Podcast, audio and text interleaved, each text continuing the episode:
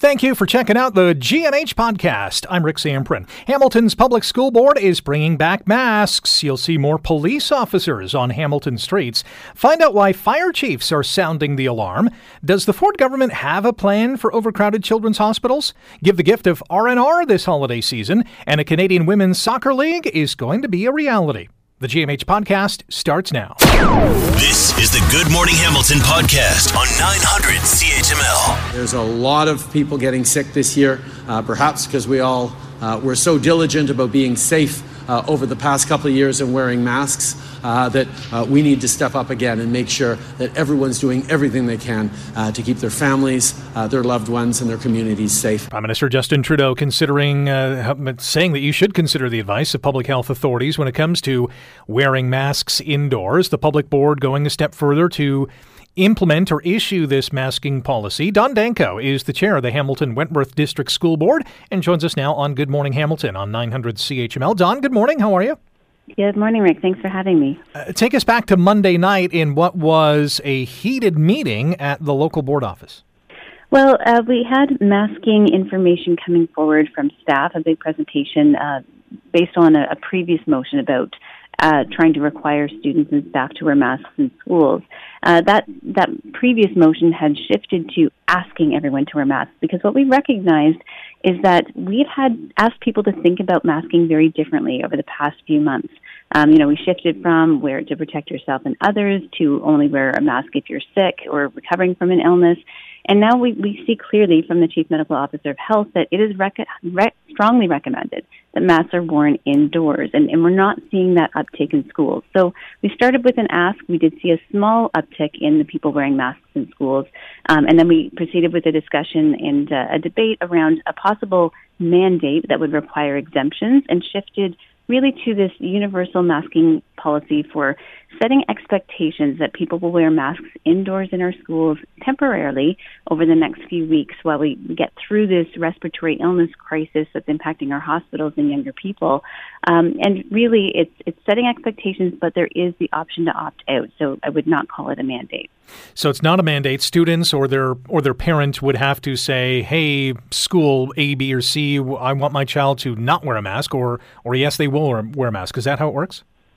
Well, staff are just working through the details on how they're going to operationalize this, um, and so we will we do expect communication to go to families this week, um, so that there's some clarity around, you know, what do you have to do to opt out. In the spring, when we did extend the mask mandate, a little bit of a different situation. Um, you know, we had some people refusing to fill out a form. Um, we want to make sure that this is done in a supportive and uh, non-punitive way, so that we preserve a positive culture uh, at our schools. We, we don't want to turn this into a divisive debate in our schools. Uh, we really want to make sure that those that are wearing masks are encouraged to do so and supported doing so, and those that cannot wear a mask or are choosing not to wear a mask are also respected in our schools. Because this is such a divisive issue, is the expectation that most students will wear masks? I would say our hope is that most students will wear masks, and we, we understand that part of our job is to communicate the why. Why are we asking you to wear a mask? Because when we educate people and let them know that we have vulnerable students and staff in our schools, and right now with respiratory illnesses running rampant, uh, you know, our hospitals are impacted, particularly our pediatric hospitals, impacting people accessing care. If you could wear a mask for a few weeks and you could help protect another student and also protect yourself while you're at it, could you do it? Most people would say yes. Um, but I think that message has not gotten through uh, through the public health recommendations that the why hasn't really landed with people. So part of our, our job is going to be communicating the why and, and really encouraging making masks available and modeling it uh, through our staff. Dawn Danko is the chair of the Hamilton Wentworth District School Board and our guest on Good Morning Hamilton on 900 CHML. We're chatting about uh, the local public board being the first in Ontario to issue this temporary indoor masking policy. That word temporary obviously means there's an end date. What is the timeline for this?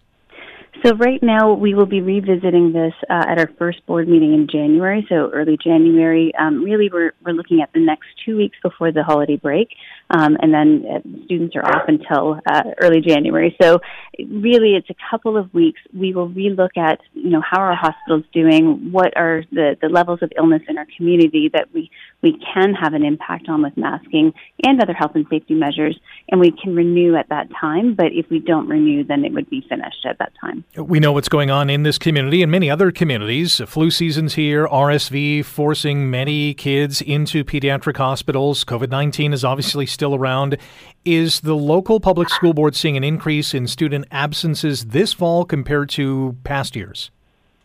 We did have some data on that. Uh, it's not always easy to compare um, depending on how that's collected, but yes, we are seeing an increase um, certainly right now compared to last year. And we're seeing a small increase in staff absences. It's sometimes hard to see um, the, the overall impact until we get past a period of time. So we're, we're, we're observing in classes, um, you know, in situations where half the class is away. And, you know, we're hearing from families and students that it has a real impact on them when they're missing a week of learning because oftentimes when people are getting sick, it's not for a day or two, they're, they're off for a week. Uh, these absences, I would not not the comparables, but what we're seeing right now, the real data coming in. I would assume that you're a little worried about this. Well, absolutely. We know that over the past two years, we've had so many disruptions to learning for students. Um, and so we want to minimize that because we are really focused on learning recovery right now. And that means we need our kids in schools. Um, but we're also just worried about having a safe and inclusive environment for those students whose families are thinking they have risk factors that could really um, mean they have serious consequences if they get RSV or if they get a respiratory illness, and and they're really concerned about can I send my my child to school when other people are not masking right now. Um, I think part of it is just really making sure that we're providing that safe, inclusive environment for everyone. And again, uh, we want to be respectful um, whether you choose to wear a mask or not, and have that positive culture in our schools maintained. Dawn, thanks for the time. Let's hope uh, most, if not all, of our students can stay healthy this uh, fall and winter. Thank you again. Thank you, Rick. Dawn Danko is the chair of the Hamilton Wentworth District School Board. More details on this story online at 900CHML.com. You're listening to the Good Morning Hamilton podcast from 900 CHML. You've heard over the last, well, number of days about violent crimes in the community, many of them involving firearms. And so, following a week of increasing violence in Hamilton, the city's police chief is uh, wanting to do more. And we're going to find out what that more means uh, right now with the Hamilton Police Chief Frank Bergen, who joins us here on Good Morning Hamilton on 900 CHML. Chief Bergen, good morning. How are you? Hey, good morning, Rick. I, I really appreciate this opportunity, and what, what more fitting time to do it because you're doing that poll right now, which is your favorite Christmas carol. And I could tell you, Silent Night is something that we all should want in this city because we're having far too much violence going on. And, and right now, the proliferation of guns on our streets is not acceptable, and we need to have this conversation. Where is your level of concern at right now? It, it's it's where it, it's above normal there, Rick, and, and the reality is that's why we're we're actually having this conversation, and, and I can tell you the trend is not good. Uh, we can sit back and we can we can falsely celebrate the fact that we're at a historic low for homicides. We're at four. But but our shootings are at 41. Uh, we've had a 24 percent increase since the end of November. Uh, shootings and shootings and shootings, stabbings. Uh, what's going on? Like uh, this is a time of the year that when people are looking at gathering around, you know, for a festive meal or gathering around a tree or or looking at something, focus on food banks. Focus on helping people, not on arming yourself. And, and I don't understand what's going on, but it seems our, our last uh, few months, we've had 18 guns taken out of just routine traffic stops, Rick. And the reality is, there seems to be this malaise or some type of thing going on right now that people need to arm themselves. And, and instead of doing community work, they're they're looking after their own self and and looking for fights. So we got we got to talk about this, Rick. As you mentioned, the number of shootings in Hamilton have jumped 24% year over year at this time. Is it the drug culture? Is it the gang related activity? Can we pinpoint one particular group that's responsible for this? Hey, Rick, I think you're uh, circling around exactly where it needs to be, and you know the success we had last year going into stopping retaliations on neighborhood gangs, Project Strong. Uh, right now, uh, these people are picking fights with each other. These are the ones that you see that are the shootings into homes. Yeah, these are the I, I, I can get you. I, I know where you are type of things, and we're seeing that. Uh, but we're also seeing the one-on-ones. Uh, right now, we're in a trend where we've had four uh, marijuana dispensaries that have been robbed. Three males going in brandishing guns and uh, taking away profit and uh, taking away product. Uh, so drugs, yeah, Rick, they're un- underlying motive, and, and in many cases that can be the turf war between gangs. Uh, but yeah, the, the drug culture and what we see in the spike of opioid deaths and fentanyl on our streets certainly is what we're seeing in the GTHA. Uh, 57 guns seized over the, the last little project in Toronto. A 21 year old uh, female shot in a gas station in Peel. Uh, no one is immune to this, but it's certainly something that with our community, we need our community, we need our families to start having these conversations. Uh, it seems that these suspects and these uh, young young people want to post their picture on Facebook or on Instagram with the gun, and maybe that gives them some type of cachet in the community. But someone's got to speak up. That's just not acceptable. Our guest on Good Morning Hamilton on 900 CHML is Hamilton Police Chief Frank Bergen. We're talking about the recent rash of violence in this community. So, what's the plan? What is Hamilton Police doing to tackle this rise in gun related crimes and, and violent crimes? Oh, the cupboard's starting to get bare there, Rick, and the reality is our resources. In the last few months, we've actually had to reallocate resources to the front line. Uh, we are we are struggling with staffing, like everybody else is in policing.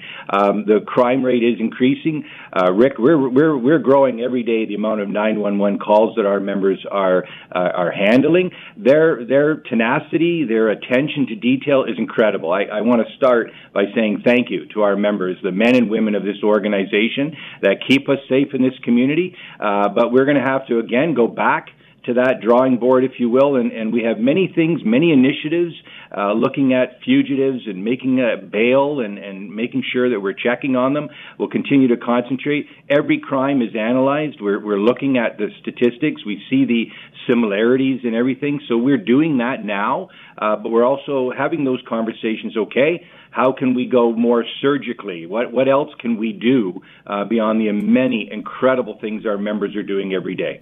Dedicating uh, more resources to this problem is it going to be done covertly or more in an obvious sense to say, hey, look, police are in our neighborhood? Yeah, the obvious sense, um, Rick, that we've done is that we've actually um, shored up the staffing so that our community will see uh, an increased presence. Uh, you're probably aware as well that our traffic fatalities are really, uh, you know, requiring a lot of attention. So therefore, our our presence in intersections, our presence along the, you know, the Red Hill and the Link, and, and what we're seeing in that area. So there should be a heightened awareness. Our ride program is kicked off. So again, our ride programs. The byproduct of a ride program is not just the community education about drinking and driving. But that's also we're getting during a traffic stop. We're getting loaded firearms. We're we're getting that ability to have those conversations, uh, you know, on the roadway, and and that's one way to you know of intervention, if you will. So yeah, that I, I can answer it in that you're going to see the co- covert methods always occur. We always have things going on, and those are with partnerships in the policing community where we are talking and tracing where guns are coming from. Yeah, that's that's ever present. But right now, you're probably going to see it, all resources available will be deployed to the front line to try to mitigate this uh, growing trend. We have 90 more seconds with Hamilton Police Chief Frank Bergen here on Good Morning Hamilton on 900 CHML. You mentioned Project Barbell in Toronto. Took 62 firearms off the streets. Uh, only one gun originated in Ontario. The rest of them traced back to the U.S. The question is Is enough being done at the border to stop these gun smugglers? The Ontario Association Chiefs of Police, which I'm part of, uh, have these conversations. We have amazing uh, partners at federal, provincial, and, and the local levels of the police. We have these conversations, but when you're talking about the actual movement or the, the, the transit of these guns, we are absolutely within that corridor, within the Golden Horseshoe. Hamilton is not immune to that, so we'll continue. So my final message to everybody is that as we're coming into this Christmas season, your poll suggested that there is more likely a chance for people to be gathering, to be meeting around the tree or at the Christmas table. Let's not meet in a funeral home. Let, let's not meet in a morgue. Let's have these conversations. Let's everybody pay attention to what's going on. And if you see something, say something. Chief Bergen, thanks for the time today and thanks for keeping our community safe. Thank you for the opportunity. I look forward to speaking to you again and happy holidays, everyone. Same to you. Hamilton Police Chief Frank Bergen joining us here on Good Morning Hamilton.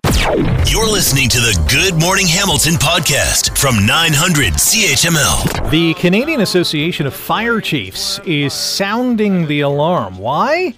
Well, they've checked out the latest census data, and it reveals, among many things, a serious shortage of firefighters in this country. That is obviously a big concern. Dave Cunliffe is the fire chief with the Hamilton Fire Department and joins us now on Good Morning Hamilton. Chief Cunliffe, good morning. How are you? Good morning, Rick. I'm great. How are you? I'm good. Give us uh, a picture of the situation at Hamilton fire halls and, and those across the province or even across the country. Sure. So, um, as you mentioned, the Canadian Association of Fire Chiefs did a survey in 2022.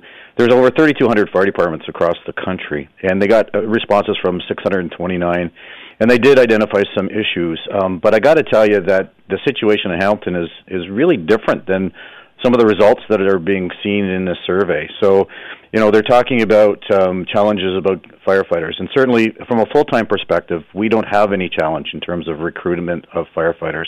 We have lots of folks that are are interested in becoming full-time firefighters with the city of Hamilton. Uh, in terms of volunteer firefighters, we are seeing some challenge, and that's not not anything different than across the country.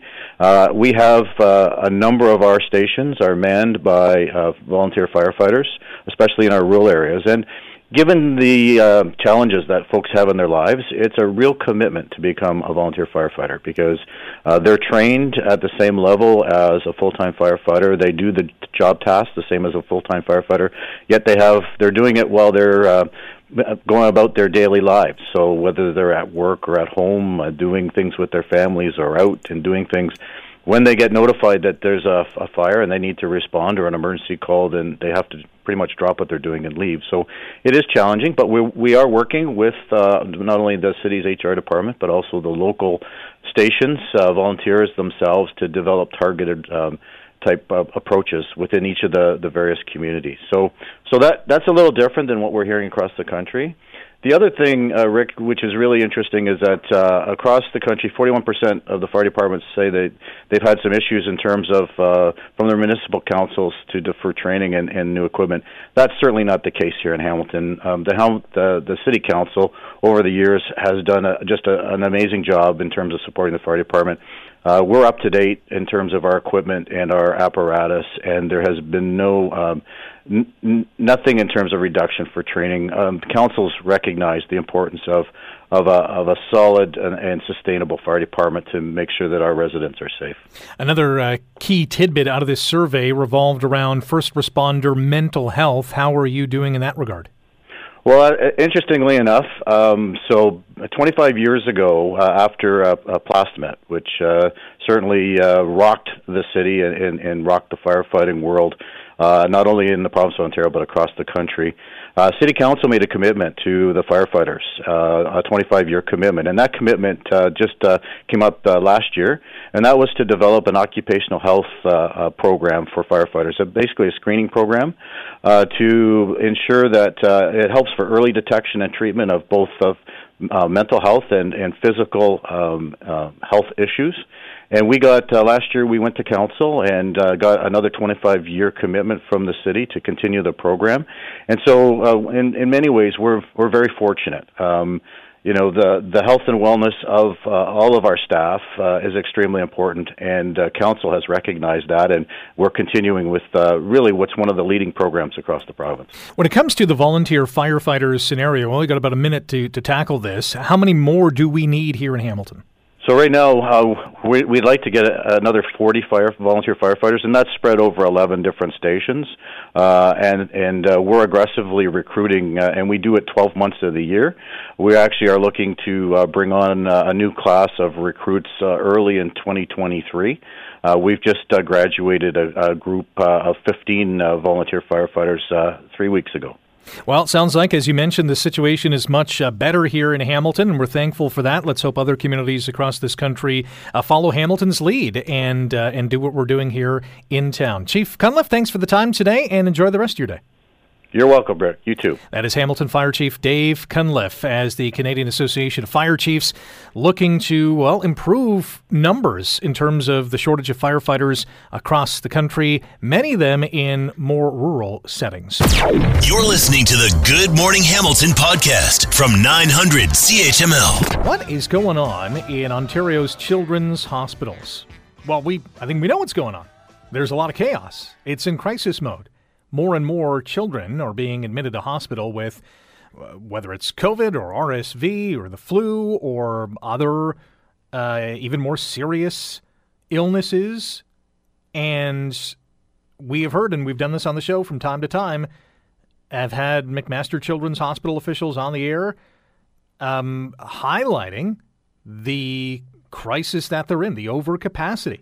This is not 101% or 102% of capacity. This is 130, 140, 150% capacity. So much so that kids are being moved from hospital to hospital because they don't have space for them. And so it's to no one's surprise that Ontario's opposition parties are saying, hey, Premier Ford, what gives here? Where is the plan to help children's hospitals deal with a crush of patients? One of those individuals is our next guest. Mike Schreiner is the leader of the Ontario Green Party and joins us now on Good Morning Hamilton. Mike, good morning. How are you? Good morning, Rick. Uh, doing fine this morning. How about yourself? Not too bad. Have you uh, stumbled across Premier Ford's plan for children's hospitals? Where is this plan? Yeah, I'm still looking for this plan, and it's just so frustrating. And I feel for parents whose children have been moved to other hospitals. And I especially feel for the frontline healthcare workers who are just scrambling and working in extremely challenging uh, situations to, to care for our kids. And for the health minister to have the audacity, uh, when asked about the fact that the Red Cross is being sent into the Children's uh, Hospital of Eastern Ontario, uh, that, well, this was the plan all along. Well, my first response is, well, it must be a pretty bad plan uh, if our children's hospitals are, you know, just facing such tremendous stress and that we have to bring the Red Cross in. Uh, but to not even, you know, if that was your plan, to not share it with parents so they can plan properly or to not share it with healthcare officials so they could plan properly. It just feels like a government that is just scrambling from crisis to crisis. And in the case of children's hospitals, seems to be in denial of the fact that um, we need more resources, especially human resources, uh, to care for our kids. Sounds eerily similar to the non existent plan when COVID 19 struck and um, seniors' facilities were just uh, you know, overwhelmed with healthcare workers in those settings because they couldn't keep up. They were getting sick, and there was really no plan uh, so much so that the military had to be brought in to take care of things. This seems like a government that just can't get things in order. Yeah, exactly. And you know, the Auditor General just came out with a report, and you know, pointed, you know, like most Auditor General reports for any government, lots of criticisms. But the one that really struck out for me is that the Ford government has an extraordinarily inability to plan. And and I think some of it is is they don't want to spend the resources uh, especially when it comes to our healthcare system. I mean, here we've had emergency rooms closing or being backed up all summer long. Uh, now we have children's pediatric ICUs uh, overflowing uh, to the point that the Red Cross is being uh, called into CHEO. And the government simply doesn't have a plan, and they underspent the health budget by $900 million, like their own health budget. And so, you know, we've been calling for the government to first of all let let's have a plan and let's be transparent with people and healthcare providers about what the plan is so people can plan and respond accordingly. But secondly, let's actually make the investments we need in our healthcare system to provide the care that people need.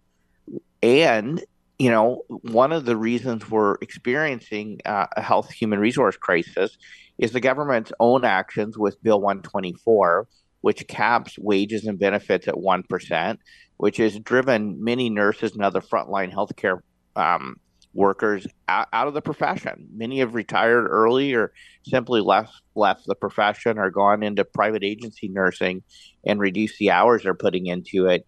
And you know, the government has literally just lost um, a court challenge against that bill, and the premier said they're planning on appealing it. Well, I would say don't appeal it. Actually, pay frontline healthcare workers fair wages, offer them fair benefits, and fast track the hiring of internationally trained uh, frontline healthcare workers who are already in the province so we can start getting the staffing we need to improve working conditions and care for patients. Got a couple more minutes with Ontario Green Party leader Mike Schreiner here on Good Morning Hamilton on 900 CHML. You mentioned Bill 124, and yes, the province is appealing that uh, court ruling that basically declared the bill unconstitutional uh, you know, the province doubling down and appealing that ruling, you know, using taxpayers' money basically to do that, even though the government said that this was only, you know, a temporary bill, and then, you know, after weathering the storm, so to speak, it would it would be, uh, I guess, kiboshed, abolished, whatever the case is. Uh, but the double down and appeal seems to be, I, I don't know, two, two wrongs not making a right.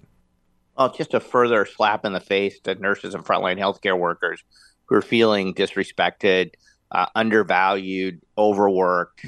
Uh, I mean, it, COVID has been tough, eh? It's been tough on all of us, but it's really been tough on frontline healthcare workers. And so for the government to appeal Bill 124 uh, is just uh, a slap in the face, adding insult to injury to those workers at a time when we have a health human resource capacity crisis.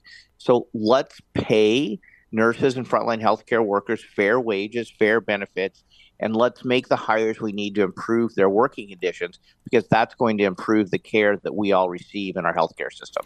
Uh, we also heard the other day from uh, Federal Health Minister Jean Yves Duclos, who said that Ottawa recently gave provinces an additional $2 billion. Uh, for you know hospitals who are facing these unprecedented challenges, where is that money? Yeah, that's a real good question, Rick. And you know, one of the things I would say uh, to the government is, is we absolutely need, the federal government to step up, provide more uh, healthcare funding to the provinces. But in the case of Ontario, if you're not even going to spend the money, then it's pretty hard to make a case to Ottawa that you need more money. And so I would say to the Ford government, you know, invest appropriately in our healthcare system. And then when you budget that money, actually spend it. Think about it. They've underspent the healthcare their healthcare budget by $900 million at a time when our emergency rooms, our pediatric ICUs are in crisis. It's a mind boggling situation, that is for sure. Mike, thanks for uh, sharing your thoughts on it and enjoy your day. Yeah, you take care now. That's Mike Schreiner, leader of the Green Party of Ontario. You're listening to the Good Morning Hamilton podcast from 900 CHML. It is the giving season. The holiday season is here. If you have kids at home or grandkids or a close friend or your spouse, significant other that you're thinking, what should I get this person? You know, we, we have everything. We don't need an item, another tchotchke on the shelf. Why not give an experience? And considering what we've been through over the last, you know, almost three years now, why not give the experience the gift of health, beauty, and relaxation. Doesn't that sound nice? Adria Robichaud is the owner and director of Joie Day Spa here in Hamilton and joins us now on Good Morning Hamilton on 900 CHML. Adria, good morning. How are you today? Good morning. How are you? I'm great. I'm good. How are things at Joie Day Spa these days? Busy. yeah, a very busy time of year for everybody the gift of relaxation, you know, it's not typically, at least not in my world, a, a thought we're thinking about. At least I am giving something, uh, someone something that they can hold in their hand. Mm-hmm. Talk about the gift of going to the spa. You know, it's a really stressful time for a lot of people, especially at this time of the year.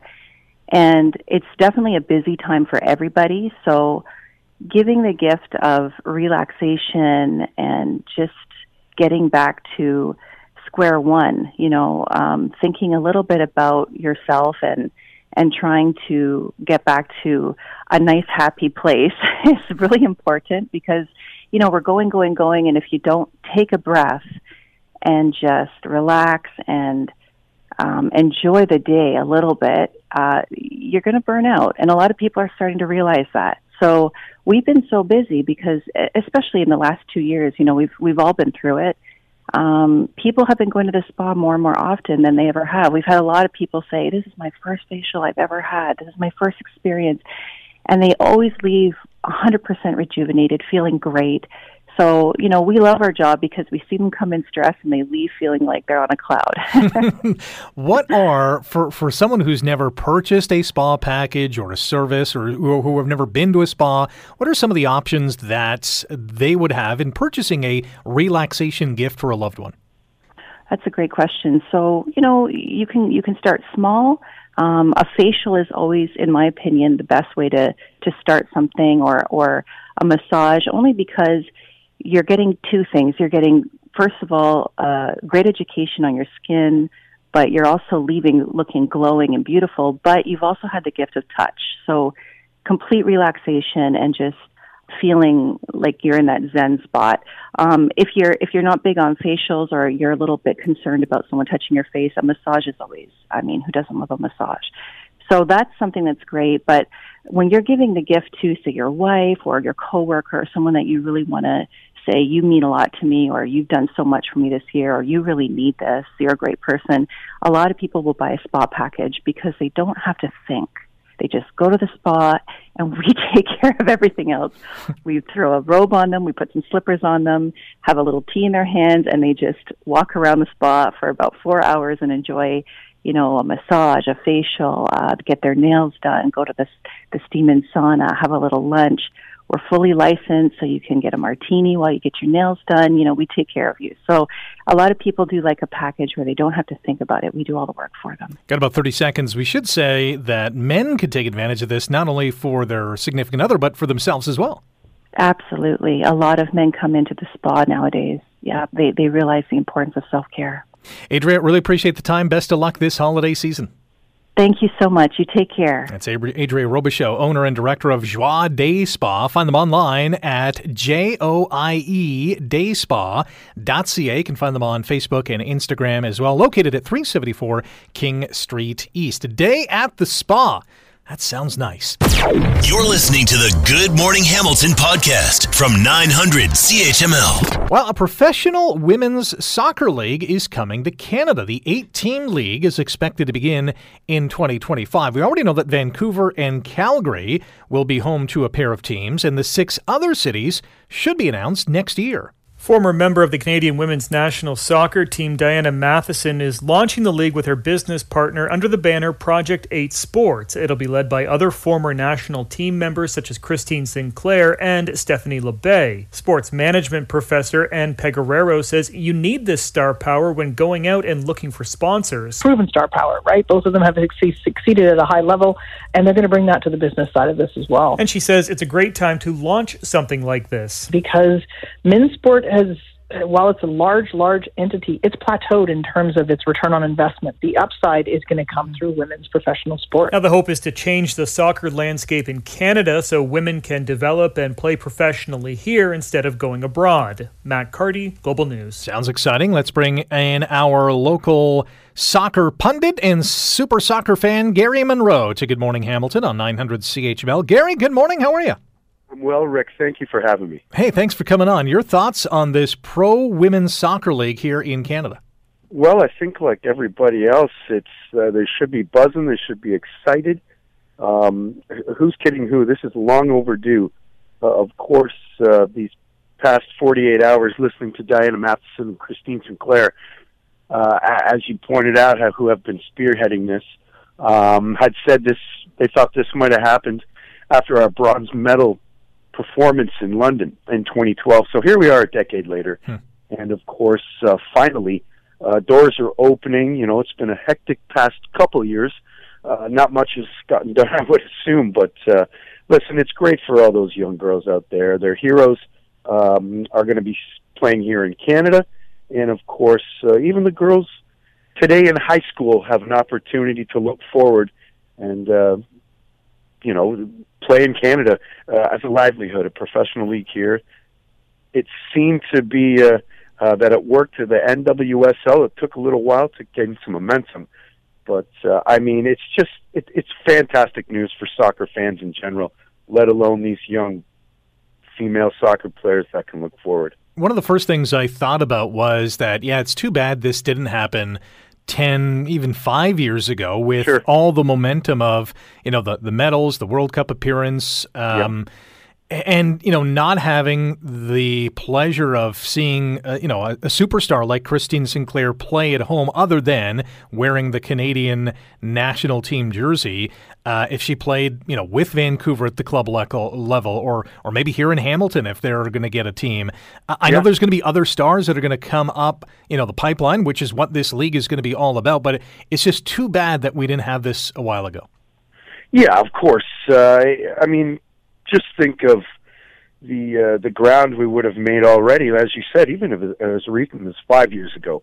But uh, ten years ago, I mean, uh, how established it would be right now, uh, the rivalries that would be set right now. I mean, the business model one could look at would be our, our very own CPL, the Canadian Premier League, launched in 2018, began 2019, and of course we're lucky enough to be spoiled with our very own Hamilton Forge FC, who are uh, literally after four years uh, almost a dynasty. So that same thing could very well happen uh, as close as uh, down the road at Tim Hortons Field for us, for the ladies, and uh, you know a stadium filled with uh, young football fans.